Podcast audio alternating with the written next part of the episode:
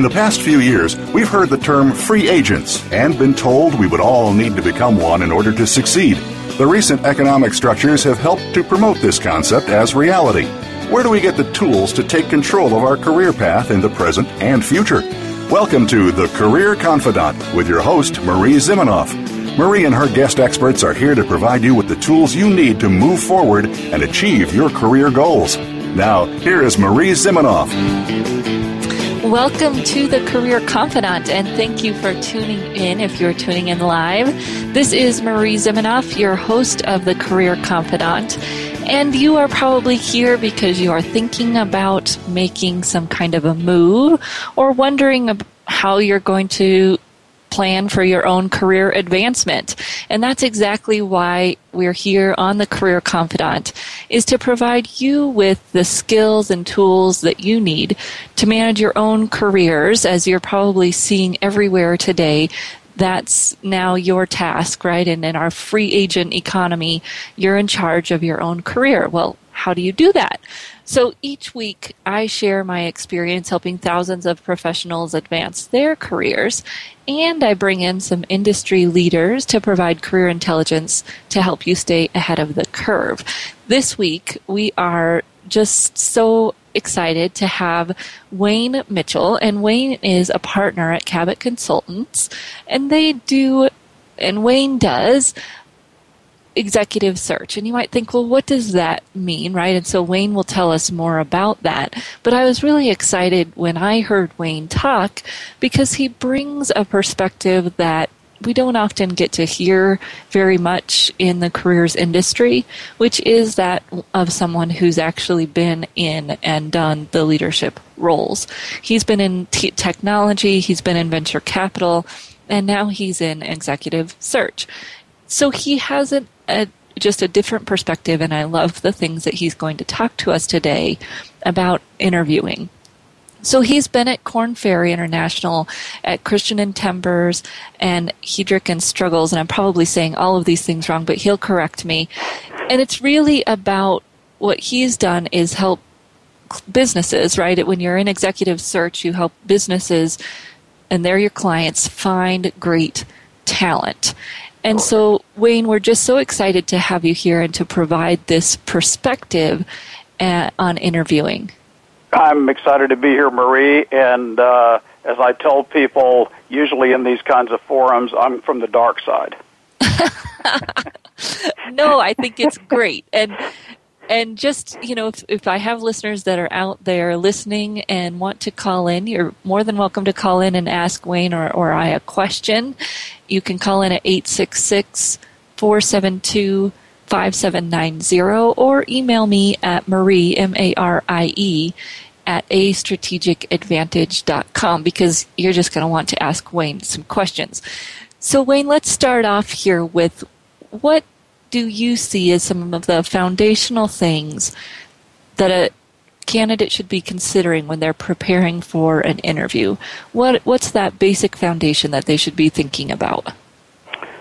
So, Marie, I usually think about it in terms of the four C's, um, and the first C stands for connect, and what uh, the best candidates in interviews are able to do is engage, listen, uh, and pace themselves in the conversation with a potential employer.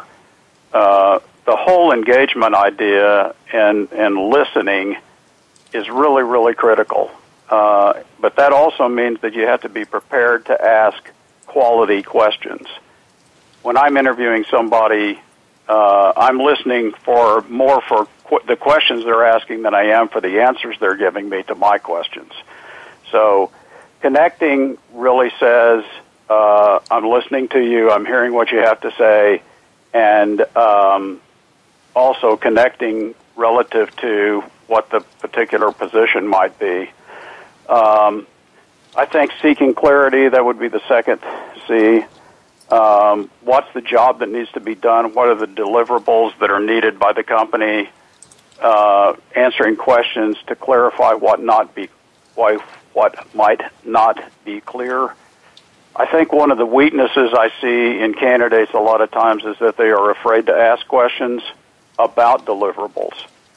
Um, and I think it would be really important if I was sitting on the side of the desk that they are to understand what am I going to be measured on, what am I going to be judged on, um, what kind of criteria are going to be used to evaluate me.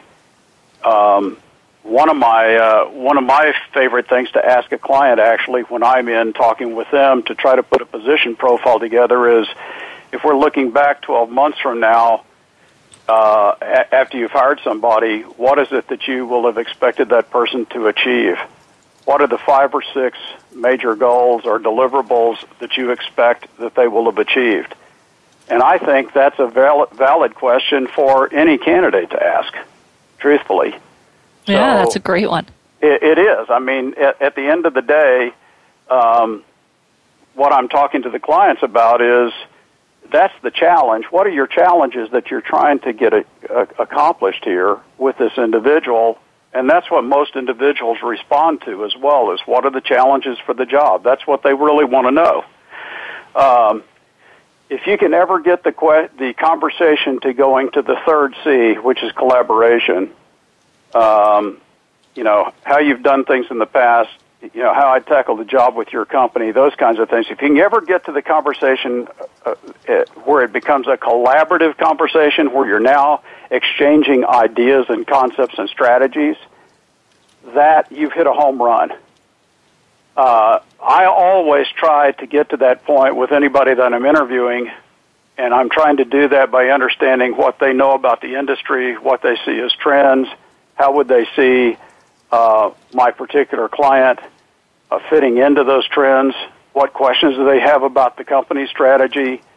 Um, but when you start collaborating, you're you're exchanging ideas, and you're saying, okay, here's what I've done in the past. Here's the kinds of things that have tended to work, uh, and you're talking now about um, what is it that the company's really trying to achieve. You're talking about what the uh, overall objectives are for the company, and you're talking about strategies, goals, mission, vision, those kinds of uh, uh, esoteric words that we always throw around. Uh, but collaboration, really getting it to the point where it's no longer questions and answers per se, it's throwing ideas at each other, and you're now having a dialogue and you're talking about the problem you're trying to solve for the company. So if a company brought up a particular problem, uh, trying to engage them in a dialogue around that problem that is an exchange of ideas can be incredibly valuable. I think that's a great way to know that you're hitting a home run in the interview. I, I talk to a lot of people when they leave the interview, and they always tell me, "Well, I think I did really well." Well, tell me, did you reach the collaboration stage? Were you collaborating with a client, or was it just uh, back and forth? You ask questions, they ask questions, et cetera, et cetera. And when I know they've hit, a, hit the collaboration stage, I usually get good feedback from the client. Okay. Now, you're not always going to be spot on with the things you're, you're proposing as your ideas, but don't be afraid to share ideas at the end of yeah. the day. I mean, be bold. Yeah, and um, I think that's something that's hard for people, right? They they leave the interview and they think, "Oh, I gave them all my I- ideas," and that may not necessarily be a bad thing, and it doesn't necessarily mean that they're going to steal all of those ideas and use them, right? It, it, right. I think you're saying there's probably more benefit there than than harm. That that's that's really what I am saying. It, it, it is much more beneficial to be talking of if you can get to the idea stage where you're talking about ideas, where you're sharing ideas, where you're not afraid to share ideas. You, what are you demonstrating there? You're demonstrating that I've got a lot of confidence in myself. I've got a lot of confidence that I can help you solve your problems. I may not solve the problems the same way I've solved them in the past, but if we can talk through the solutions, if we can talk through what you want solved and come up with some ideas together, that's really what it's all about. That's the kind of place I'd want to work. Yeah. Good. Good. And one more C, I think yeah, we've had one more three. C is closed. uh, you've got to you got to wrap up any conversation in an interview, any interview with, uh, well, what are the three key selling features and benefits of you against this posi- particular position? and it's got to be done with confidence. It's got to also str- uh, convey a strong desire for the job. Um, not begging for the job, but demonstrating that, hey, I've got, not only do I have the skill set, but I've got the confidence. I've got the abilities. I've got the, the uh, history. And I'm, more importantly for you, Mr. Employer, I've got the desire to do this job. I've got the desire to make a difference in your organization. I've done it before and I know I can do it again. Um, so, uh, just, just to kind of summarize, connecting, clarifying, collaborating, and closing, those are the four C's as I see it, uh, so to speak. okay, good, good.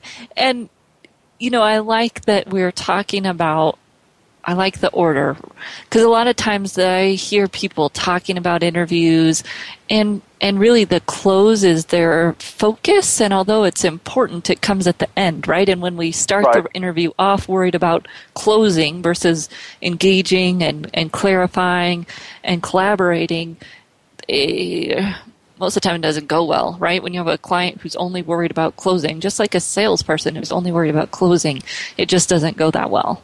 Well, that's exactly right, and and in all for all practical purposes, Marie, you're closing throughout the entire interview. And, yes. And and and and I think uh, you know uh, one of the questions you asked me was how are the first, second, and third interviews different? Well, uh, in in many ways, the first interview you might not always get to have as collaborative a conversation as you would like in the first interview, but the goal of the first interview is to get the second one. Yeah. The goal of the second one is to get the third one, which I presume in most cases, the way I see things play out, the first one is most most clients, at least that I work with, are trying to get uh, understand who the individual is on the other side of the table. Trying to understand something about their skills, trying to understand whether or not they could do this job um, and what kind of homework have they done on our company? What kind of problems do they know we have that we need to try to solve? Uh, and then, you know, obviously this close, I've talked about the, the selling features and the benefits. But the second interview, uh, I've seen this trend uh, happening, especially in the executive ranks, uh, with a second interview where many clients now are giving an executive a problem and saying, we want you to come back and make a presentation to our executive team. Um, and we kind of developed this approach several years ago with a client in North Carolina. And what we encouraged them to do was to uh, have give them a real problem, something that they're really going to be dealing with in the um, role that they're moving into, have them come in and give a formal presentation with as much information as they've gathered from the first round of interviews, which the first round of interviews in this company was like eight different people. So gather wow. the information, put it together in a presentation, and come in and be ready to uh, engage in a dialogue with everybody around the table. Uh, what it was able to do was give the company the opportunity to see how does this individual interface in a, a group setting? How do they think on their feet? Because there's going to be questions fired at them over and over again from the floor. And also, it then gives everybody the opportunity to see what level of confidence the candidate has to do the job and whether or not uh, he can convince, he or she can convince everybody around the table that they are the right person.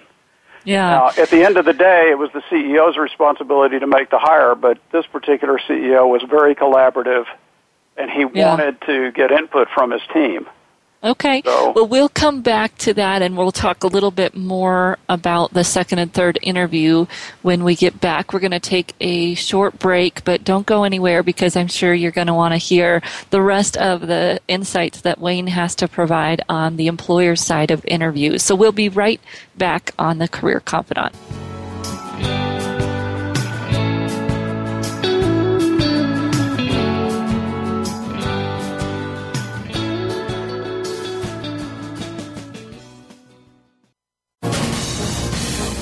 Voice America Business Network, the bottom line in business. You know that the career landscape has changed and that you need to be proactive about managing your career. You can have the foresight, skills, and confidence you need to take charge of your career and seize opportunities. A strategic advantage and career expert, Marie Zimenoff has helped thousands of leaders like you get focused, get found, and get hired. Visit getcareersmart.com to find out more. That's getcareersmart.com or call 800 521 2080 to schedule your complimentary consultation. We hear it and read about it every day in the news. America is heading over a fiscal cliff. Home prices are still receding and unemployment growing. How can you preserve and increase your wealth in this kind of economy? Tune in to Turning Hard Times into Good Times with host Jay Taylor. Jay will explain the decline of our monetary system and the economy and will give you winning investment ideas and the tools to protect and increase your wealth. Turning Hard Times into Good Times with Jay Taylor can be heard Tuesdays at 3 p.m. Eastern Time, 12 noon Pacific Time on the Voice America Business Channel.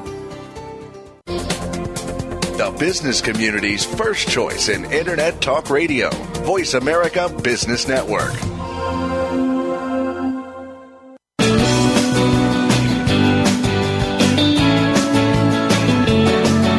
You are tuned in to The Career Confidante with Marie Zimenoff.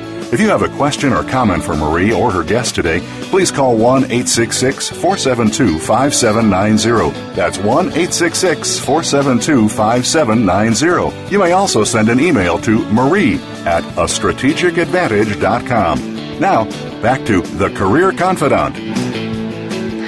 Welcome back to the Career Confidante. This is your host, Marie Zimenoff, and today we are welcoming Wayne Mitchell from Cabot Consulting, and he is talking about the employer side of interviews. So what Wayne does is he works with companies who he'll call his clients, if that's confusing to you.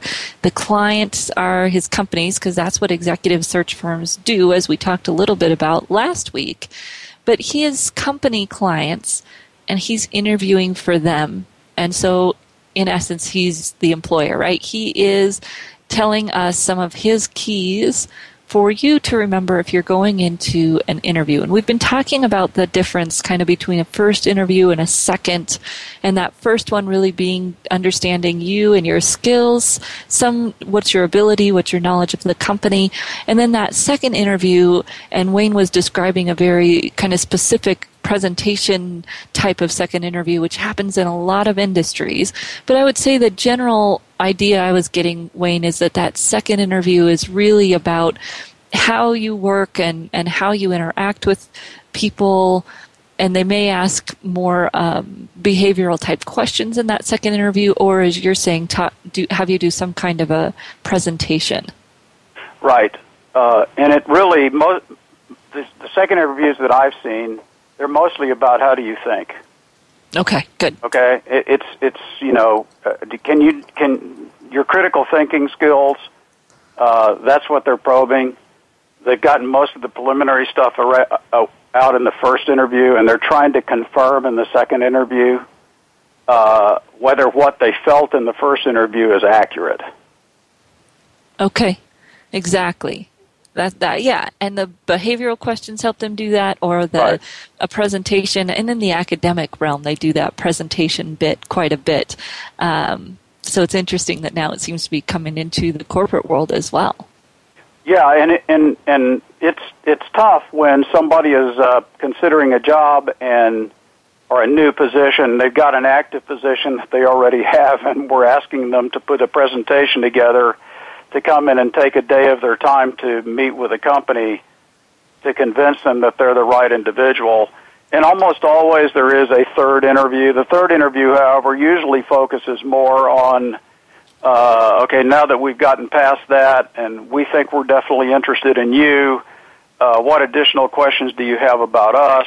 What points can we clarify about the company? Oh, by the way, we want to make you an offer. It might involve the offer negotiation that might have been submitted previously. Um, that that's how I see the first, second, and third interviews kind of breaking down, if you will. Okay, okay. So let's talk about one of the biggest uh, stumper of questions, no matter where you are or what type of job you're interviewing for, they always ask some form of tell me about yourself. Tell us a little bit about how you suggest a candidate approach that tell me about yourself question. I suggest, uh, and and I, I I love this question personally. Uh, if somebody were to ask me the question, um, I think you should share something about what you're known for. I think you should share something about your work history. I think you should share something about your personal life. And I think you should share something about your goals and objectives. And that's what I think should be in a two in, a, in an answer in a tell me about yourself. And it shouldn't last any longer than two minutes. If it goes over two minutes, you're dead. Yeah, people I mean, aren't listening anymore, right? you're not. Yeah, you're not, and and you need to be looking at the other individual in the eye the whole time you're you're talking. Uh, the whole passion and sincerity that you have for life needs to come out, but also for just uh, the work that you've done, the career that you've had. All of that needs to come out. You need to demonstrate your pride a little bit. Um, and, and so uh, I always love to see somebody mix a little bit of humor in there. Uh, for instance, when I do my two minute pitch, I always tell people that I crammed four years of education into five years. Uh, that usually gets a little bit of a chuckle, but at least they know I have a sense of humor. Yeah. Um, and I think that's important in most situations today. Uh, yeah. But most companies too are looking for values today. They're really they're really strong and focused on the values that somebody brings. But I'm not a big advocate on of somebody sitting there and saying, you know, well, look, this, these are my values: one, two, three, four. You know, honesty, integrity. So save that for answering questions and proving it in some of the examples that you give of problems you solved. You don't have to cover that in the two minute tell me about yourself. Yeah, yeah, because it always kind of sounds. It's just what I say when I tell people about strengths, right? It's nice to right. have a list, but everybody's going to have a list, and they have very similar lists. So some kind of story or way to prove those strengths or values goes a lot further. Yeah, and uh, again, you know, what are you known for? What is your reputation? But not a trite answer, not not trite words here. We're talking about something you you've really genuinely asked other people. You sought their input, people that you worked with, people that you worked for, people who worked for you. You know, you've really asked them, "What am I known for in our in our company? What do you yeah. think I'm known for in our company?" I mean, having a handle on that, I think, is invaluable for anybody, and you can really use it effectively in a question like this. Yeah. Well, and it kind of goes along with um, last week. We had Jared Reddick on on the line, and he used to also work with executive search, retained search firms. And he was talking a little bit about, you know, to stand out today and to be called upon by someone like him or what he used to do. That idea of kind of being a subject matter expert and really knowing and developing and and some way getting visible in that area of expertise. And if you're doing that already, then this answer becomes really easy, right? It's yes. it's all it's all in that same line. It's all on the same page. Really, this is not a hard question if you've got your act together. you don't have your act together, it's a hard question. Yeah. Uh, I mean, I, Matter of fact, I teach a class on Monday nights, and the subject tonight is going to be one of those things. Tell me about yourself. It's going to be how do you answer this question? And uh, so we, you know, we'll start out asking people to tell us about themselves without having any guidelines. And then once we give them some guidelines, it becomes a lot easier. But again, as I as I outlined earlier, you know, there's four or five bullets you want to make sure that you cover. Yeah, uh, well, and um, it, it's it, it's just critical that you be natural about it, that it not be scripted, that it not be memorized, that it that it just flow from who you are. Yeah, good, good. and having having some structure to it is good because otherwise people tend to go way off of what the employer is looking for. So I like that structure. What you're known for, some of the things about your work history, although not a narrative, right? Just right. some right. highlights. Not a narrative, but maybe a key accomplishment or two would be and then helpful. pers- personal life, same thing. Something that is Right. you, genuine, but not. You know, I'm getting divorced and and those Right. types of things that can get us into trouble. Take and the then high the, road. Yeah. and then the goals and objectives. And I always like to work into that one why you want to work there in some way that the the question that answer should give me some insight into why you're here, right? It shouldn't be a total disconnect from the position right. and or company that you're interviewing at. That's that's right. And if, if you if you handle the tell me about yourself correctly, then you're probably ending with a question yourself, which hmm. is about you know something along the lines of well you know uh, es- especially if you're talking about the uh, uh, about why I, I think I'm a fit at this company, you know probing the accuracy of your fe- your thoughts about that. I mean, I've done my homework. This looks like this what this company stands for. Tell me what your observations are. Yeah, good, good. So we have a few minutes here before we go to break. So let's start. I want to dig in here. This was one of the most unique things I've heard. I mean, we've talked about behavioral interviewing on this uh, on this show. We've talked about all of these things, but when I took the session that you gave and you talked about connecting the dots and communication that connected the dots, it was one of those obvious things that you never think about, right? And so just give me kind of a brief introduction here before we go to break about what you mean by communication that connects the dots in that interview. Okay, so uh, what I mean there is that essentially the employer's got some things on their mind that they're looking for in this position.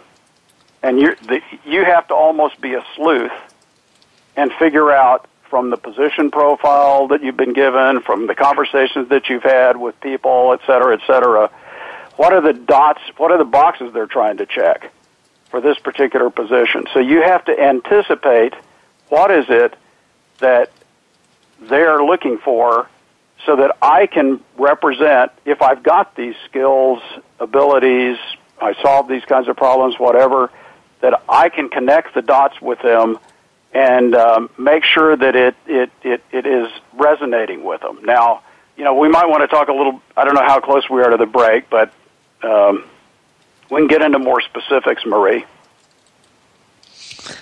So this was different for me because I think that when we go into an interview, oftentimes we're very focused on what we've done.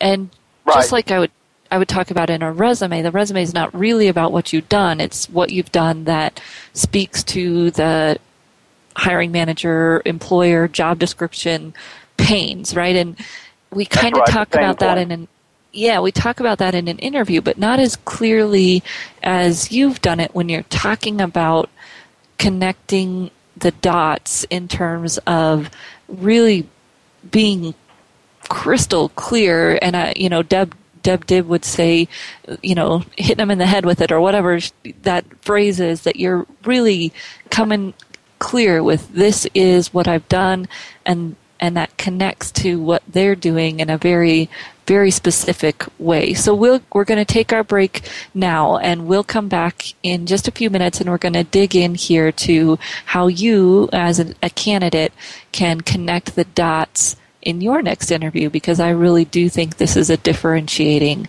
idea. So we're, we'll take a break and we'll be back in just a few minutes.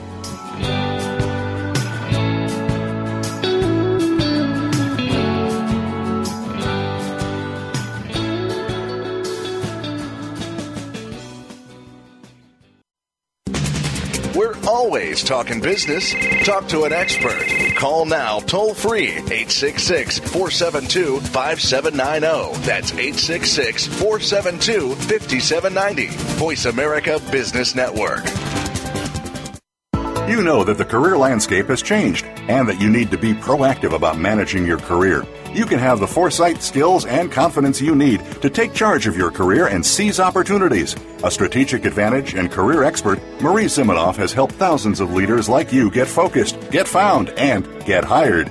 Visit getcareersmart.com to find out more. That's getcareersmart.com or call 800 521 2080 to schedule your complimentary consultation. Today, enterprise technology is both strategic and global. Each week on CIO Talk Radio, IT thought leaders from around the world share their experiences with listeners as they discuss with Sanjog Aul how they are trimming costs and partnering with business to innovate and help IT become more competitive. This means better care for customers and improves the corporate bottom line. If you want to keep up with IT thought leadership, listen to CIO Talk Radio with Sanjog Aul every Wednesday at 7 a.m. Pacific Time, 10 a.m. Eastern Time on the Voice America Business Channel, the bottom line in business talk. When it comes to business, you'll find the experts here.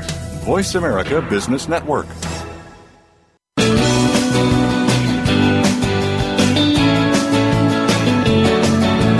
Are tuned in to The Career Confidante with Marie Zimenoff.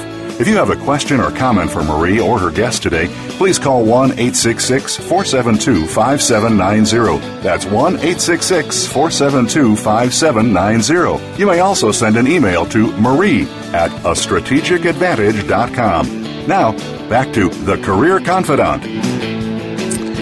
Well, welcome back to The Career Confidante, and we are just going a mile a minute here talking to Wayne Mitchell about interviewing and the employer's perspective of that. So we've talked a little bit about first, second, third interviews and the basis of your foundation for your interview, what you want to be thinking about. We just got done talking about tell me about yourself and and Wayne's great advice around that being the four four things you want to touch on, what you're known for, right? What's that brand? What's your subject matter expertise? Work history, highlights, not a narrative. Something about your personal life. I like to, you know, think of that as something that might be even relevant to the business or, or something that's differentiating interesting about you, not that you're getting divorced or any of those things, and then some kind of goals or objectives, why you want to work there. So then we've moved into this idea around communication that connects the dots. And Wayne is going to tell us an example here so that you can get a feeling for what he means by communicating to connect the dots in the interview. Yeah, so this is actually a coaching situation that I had, uh, but I think it conveys the message really clearly. Uh, and we'll use Ruth as the as the the woman's name. She had been the first person in her company promoted to uh, become a production leader. Uh, it was a big company, um, and I don't remember how I got involved in coaching her, but I do remember one of the exercises we went through was to have her go back and talk to her superiors, subordinates, etc., that I'd mentioned earlier. And when she sat down with one of her superiors, one of her superiors said, Irene or Ruth, you won't remember this uh, event, but I specifically sat you next to our boss at a dinner one time, and he asked you what your hobby was. And you said quilting. And he told me afterwards, he said, she, what's she going to do with quilting? How she, how is that helping us in the company? Like her hobby should be helping. Well, this is the way employers think. okay, I'm sorry, it is the way yeah, employers yeah. think. I said, Irene, you all you needed to do was wait, make one statement, and and I said, um, why didn't you tell him that you learned so much from quilting about how man, how part how things are manufactured? How it was enhancing your ability to see what was happening on the manufacturing floor, et cetera, et cetera. And I said, would that have been lying? And she said, absolutely not. there's a place where the dots could have been connected. He walked away thinking that she had no real future in their company, and she really did have a real future, and she got a job where she's actually spreading her wings now and utilizing every bit of her skills and abilities that she always had, but she didn't realize that she needed to represent them more effectively. That's connecting the dots.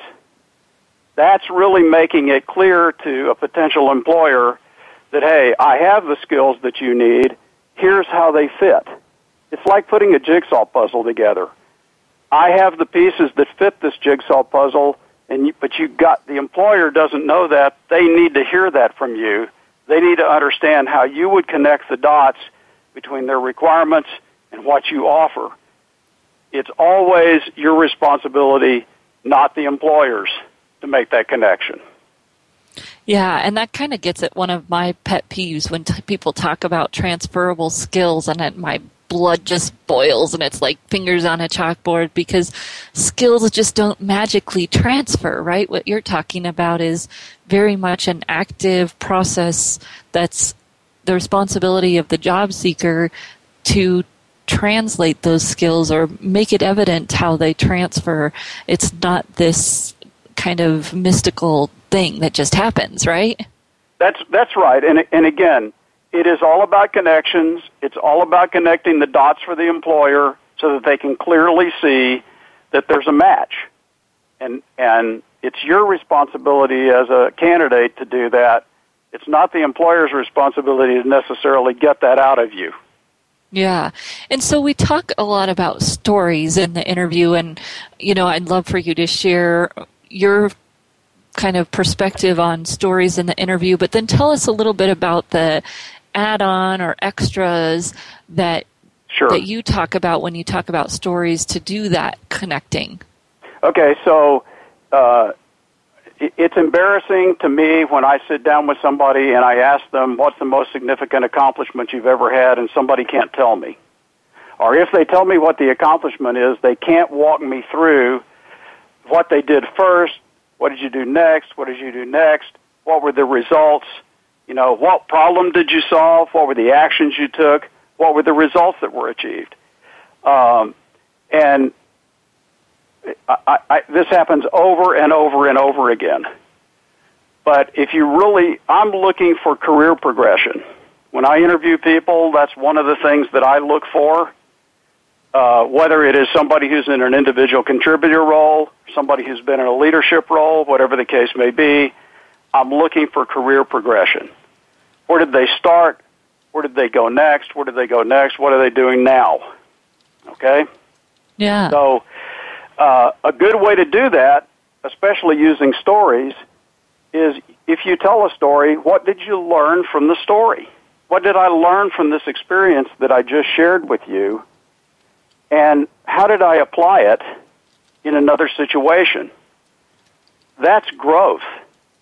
That's uh, demonstrating that I learn from what I do, I apply it other places, and that's what employers get they get so excited about with candidates. If they can find somebody who really can do that, now you're really connecting some dots.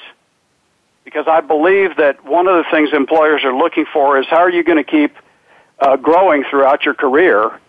And if you're demonstrating right there in front of them that you're doing that because of the accomplishments that you've had and what that's led to in terms of learning and how that learning applied to achieving the next accomplishment, now you're really onto something. I think that can distinguish one candidate, put one candidate far ahead of anybody else.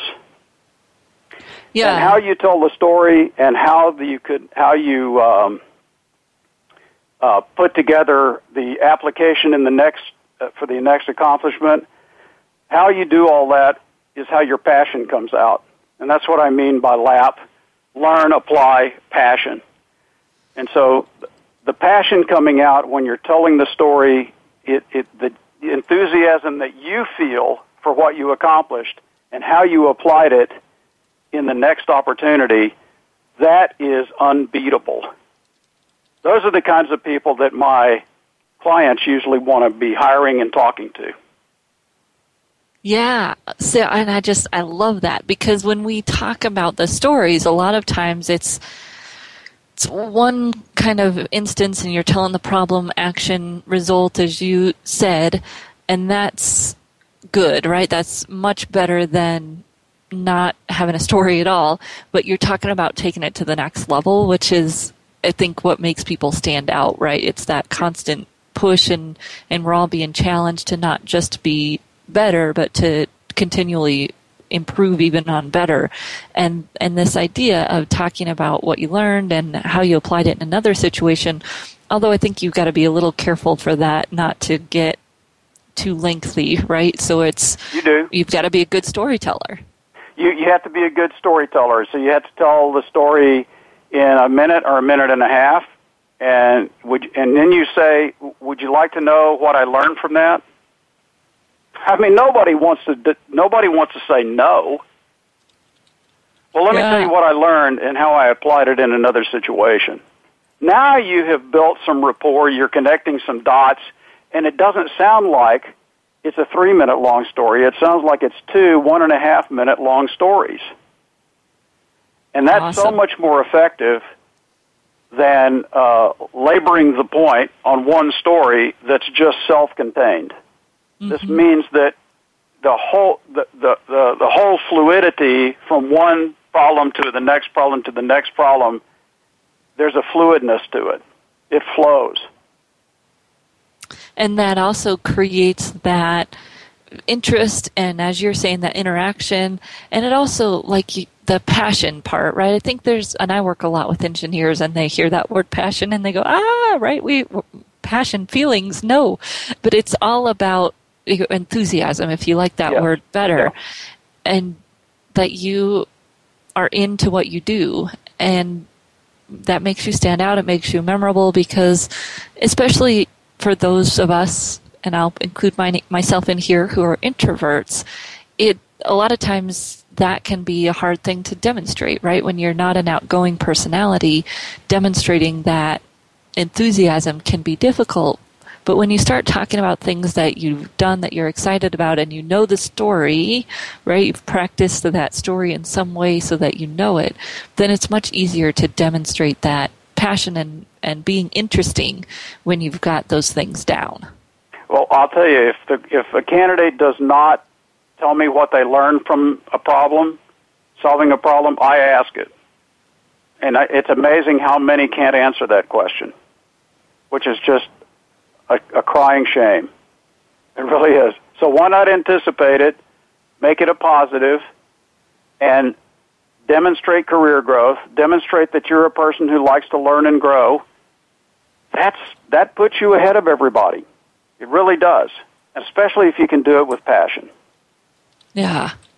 Well, and I think that that's one of the big trends that spurred this show, right? This this ex- expectation of the workforce that we are all learning on our own and constantly improving on our own and that the company's not going to do it anymore. And companies do expect that. And like you said, why not demonstrate it right there in the interview that you can that you can do that and that you do it on your own and and don't need somebody else to do it for you. Right. So be a self starter. Yeah. And demonstrate that in a Demonstrate different it, way than just saying it, right? right. Right. Right. Yeah. It's easy to say you're a self starter, but you need to demonstrate that you are. You need to demonstrate uh, that you're a person who's going to learn the rest of your life because that's what we're all going to have to do. That. Think about how many changes people make in their careers, and uh, just think about how many new phones you've had in the last ten years. You're Yeah. always learning something new. yeah. So it's pretty exciting. Well, and that'll help with some of the, you know, I work with a lot of people who are feeling some age discrimination. And I think that this is one way, you know, lots of people say, I, I learn quickly, I like to learn, you know, whatever that might be. And especially when you get that age thing going against you, this is a great way to combat that too, just to show that you are learning, you learn from your mistakes, and you're not afraid to admit that you've made a mistake or that you you know, admit that you had something new to learn, which is often some of the underlying stuff that gets in the way when we're talking about age, right? Right, right, right. Well, again, I think you've hit on something that could be a real key for someone who feels like they're being discriminated at age against against in the marketplace because of their age. Uh, you know, demonstrate that you're continuing to learn. Get, demonstrate that you still have passion. Demonstrate that you still have accomplishments in your life. That they that they feed off of each other. Uh, I think it can make a huge difference. Yeah. So, Wayne, I just want to thank you again for coming onto the show today and sharing your expertise. I know that I put your LinkedIn profile link on the show website. So if, if people are wanting to get in touch with you, they can go to they can go to your LinkedIn profile via that link on your bio on the Career okay. Confidante website.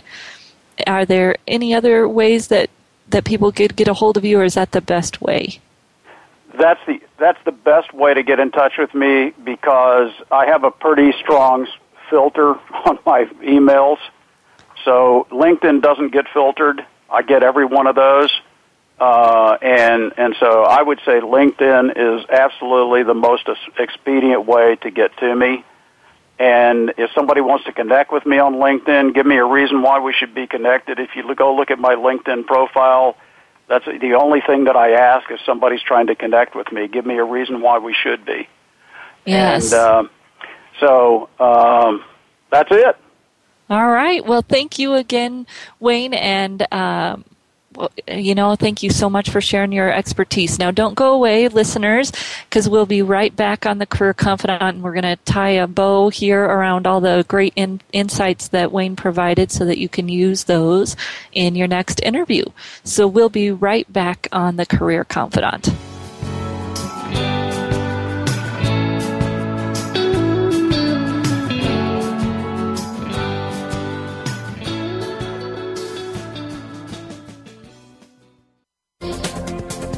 Business community's first choice in Internet Talk Radio, Voice America Business Network.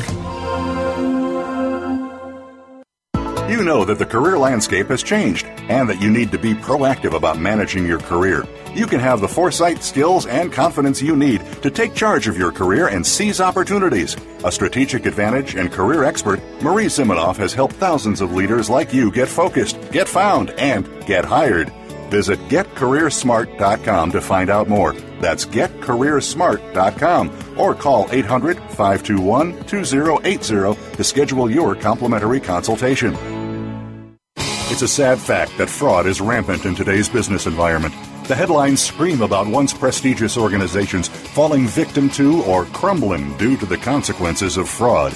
How do you keep fraud from affecting you and your business? Tune in to Fraud Talk with host Chris Marquet Chris has over 30 years of fraud investigation experience, business intelligence, and is a renowned security consultant. Chris and his guests will inform you and help keep you from being the next statistic of fraud. Tune in Mondays at 10 a.m. Eastern Time, 7 a.m. Pacific Time on the Voice America Business Channel. Voice America Business Network, the bottom line in business.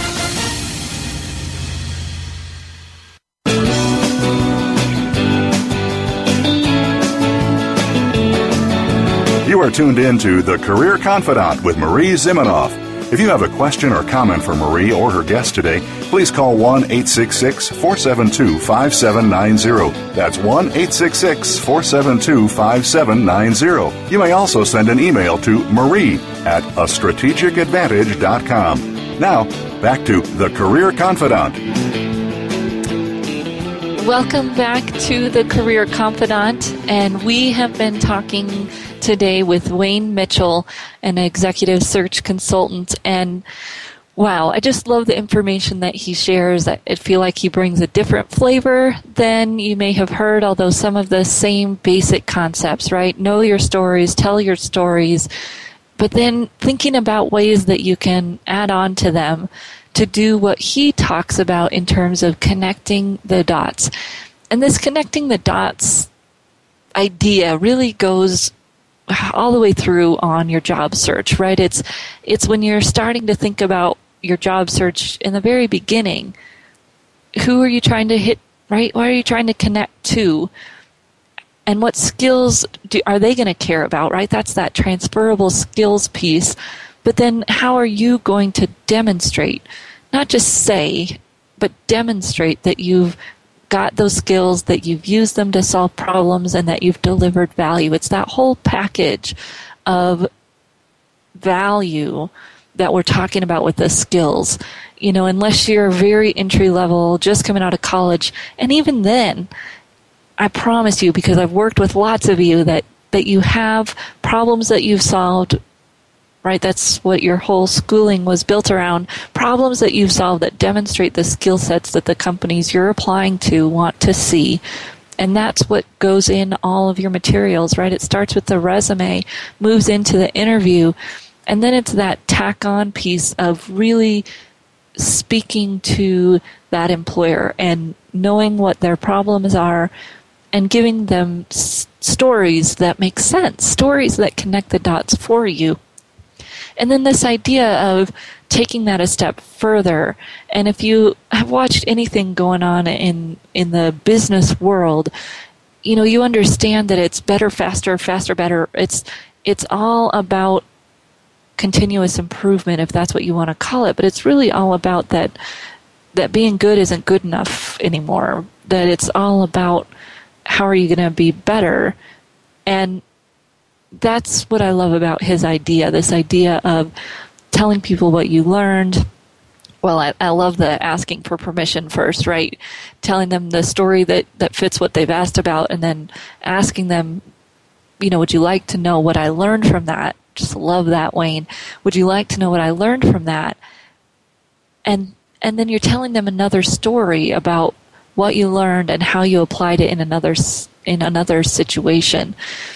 I think that that today sometimes depending on where we're at in our career we tend to lack that confidence right? I just got done teaching a class with some individuals who've done some great things right? You have a, a lifetime's worth whether that's 5 10 15 years of, of experience you have experience and you're not valid you're not validating it for yourself right? You, that confidence that pride in what you've done that ability to talk about what you've done and then to be able to kind of balance that confidence with the ability to say and here's what I've learned and here's how I've applied it that I, I don't know everything and I know I don't know everything. So when I learn something new you know I hold on to that and I, I use it.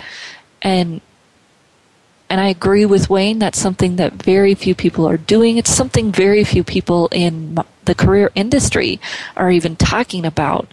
So if you're looking for a way to stand out, there it is, right? If you're looking for a way to sound different in that interview, there it is.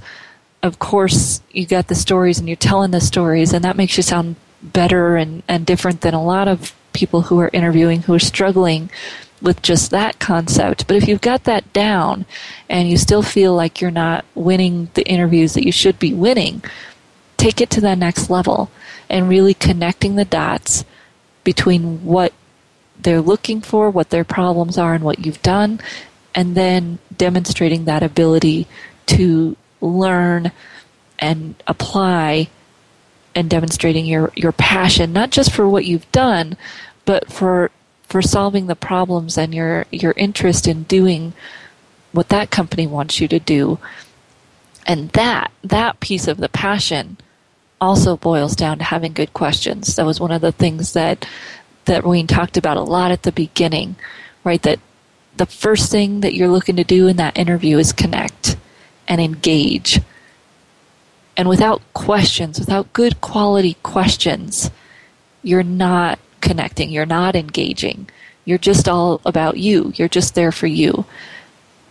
And that's just not going to work, especially in today's market. Companies are looking for people who share their values, as Wayne said. They're looking for people who can deliver for them. And to be able to deliver for them, you got to know them right? To be able to deliver for them, you got to know why you're there. And all of those things mean that you're going to have to ask good questions in that interview.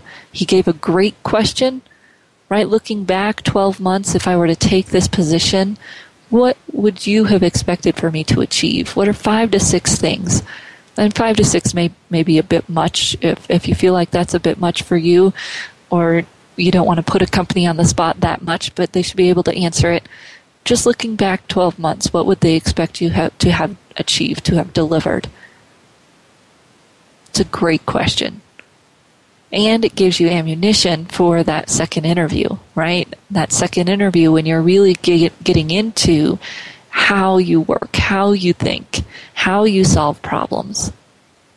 And in that interview, getting to one of the things that Wayne talked about in that collaboration and not being afraid to share your ideas and being confident enough to share those ideas, but not so stuck on yourself that you think your ideas are going to win the company their next billion dollars.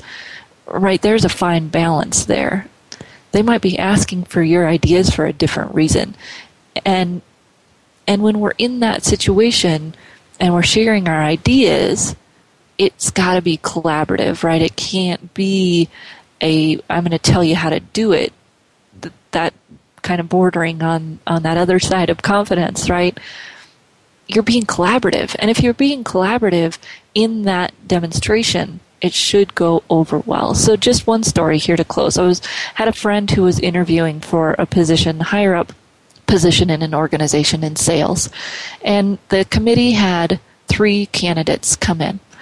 And they had told they hadn't told the candidates any particular thing, but one of the candidates came in and had a 60, 90, 180 day plan. This is what they would do, these are who they would talk to, this is what they would find out my friend was blown away, right? Awesome. This person's going to be home run. Let's hire him. Everybody else on the interview committee was hesitant. Oh, they were, you know, they they were overbearing. They thought they knew everything. They were a know-it-all. The presentation of that plan must not have been collaborative. And that's the difference, right? To take that initiative, to be able to and willing to share your ideas, but focusing on that collaboration so that you know that when you're in that work, the person feels like you would collaborate with them, and that's the end goal, right? So I hope you've learned a lot today from Wayne go to the, the Voice America site and the Career Confidante show page. You've got Wayne's LinkedIn address if you want to connect with him. And of course, you can always connect with me at Marie, M-A-R-I-E, at a strategic strategicadvantage.com. And we'll see you right back here next week on the Career Confidante.